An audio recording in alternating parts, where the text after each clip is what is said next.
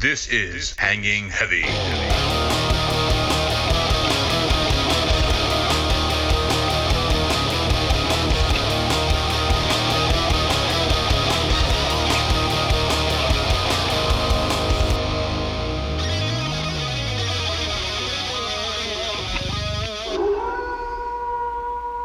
What is going on, everybody?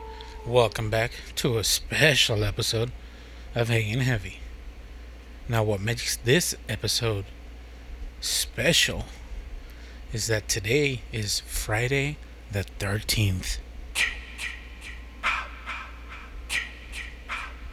So, I figured I was going to go ahead and record just a short little episode, satiate your appetite, and, uh, we're working behind the scenes to change some things around, so be on the lookout for that.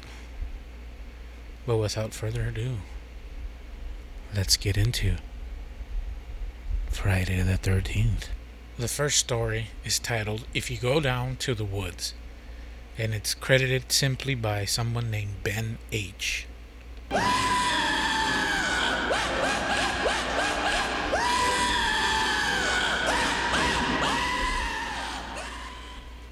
young girl made her way through the thick undergrowth. It was not yet dusk, but the sun would disappear quickly behind the densely packed trees. There is sort of a amplified silence that resonates through woods. All outside noise is cut off so that only the remaining sound is the woods itself. That's why the sudden crashing to the side of the girl startled her so much Animals know the danger of making such noise. This was no animal. She spun around as a man emerged from the foliage. Surprise flashed across his face, but was almost instantly replaced with a warm smile. Hello, little lady. The man's hands were dirty. He was carrying a shovel. The girl wondered what he was doing out here. He spoke again. What's your name? Goldilocks? The man laughed at this. Well, I guess that makes me Papa Bear. He smiled widely.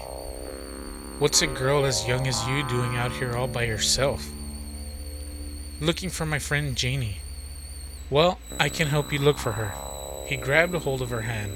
Where's little Janie likely to be hiding? The girl looks sad. She's not hiding. She's missing. Me and Janie used to play in the woods together. But last week, she didn't come back. The woods can be a dangerous place for a little girl.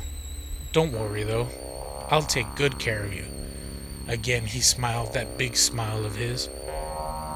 The man began to lead the girl further into the woods. Hand in hand, they walked until the trees towering above them entirely blocked out the sky.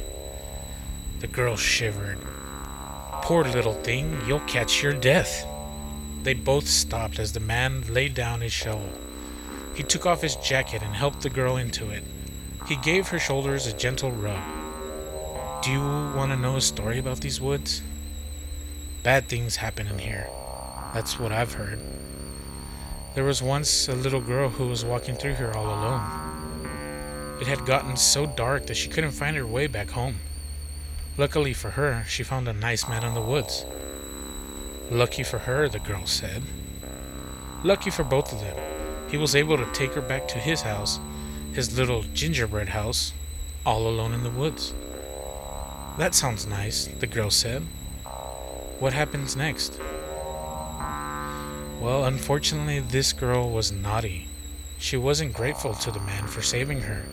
She ran off back into the woods. That night, the little girl died, all alone in the woods. No one ever saw her again. How do you know she died if she was never found? The girl asked. The man leant down, drawing his face close to the girl's. Someone has to know, don't they? The young girl smiled as she swung the shovel into the side of the man's head. Your stories are so good. I think you'll make a great friend for Janie. The girl whistled to herself as she began to dig a hole.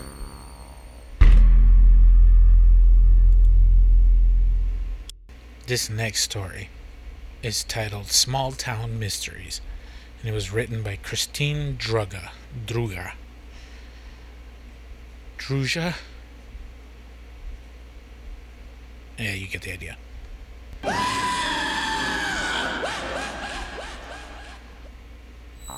No one knows where it came from. No one knows why it showed up in our little town, of all places.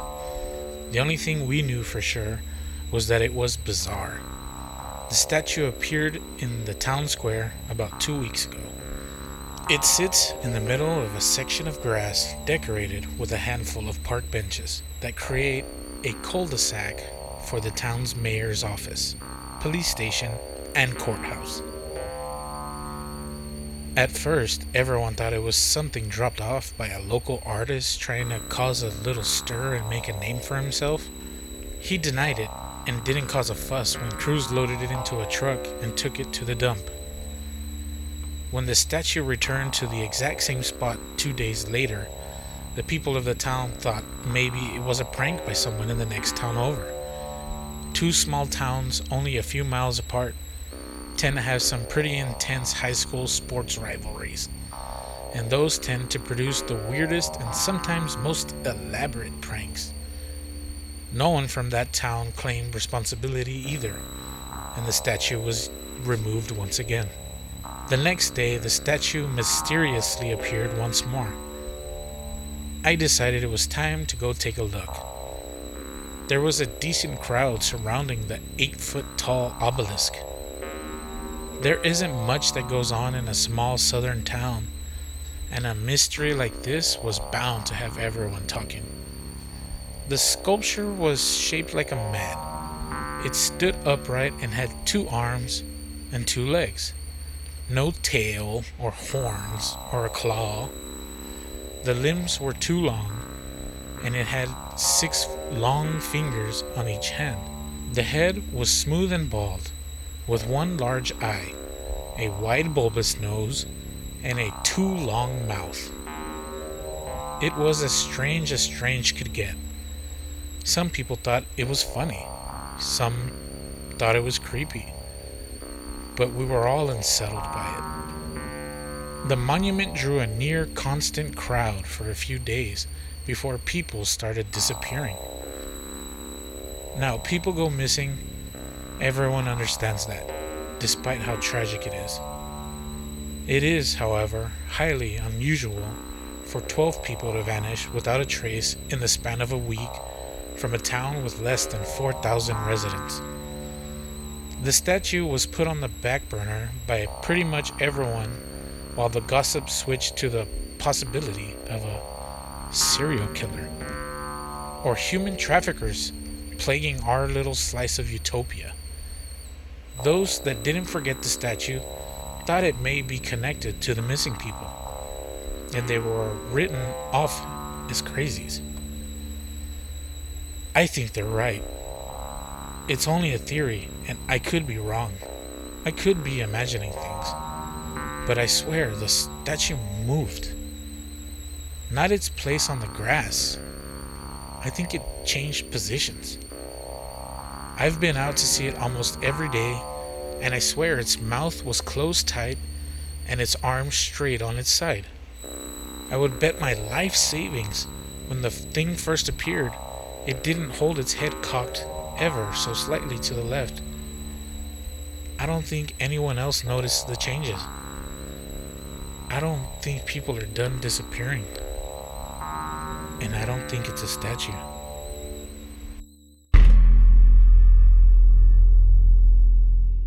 Well, this was a nice little Friday the 13th segment for you guys. Hopefully, you guys enjoyed it. As always, I'm your boy Desecrator. This is Hanging Heavy. As always, as always, much love and rich and rare.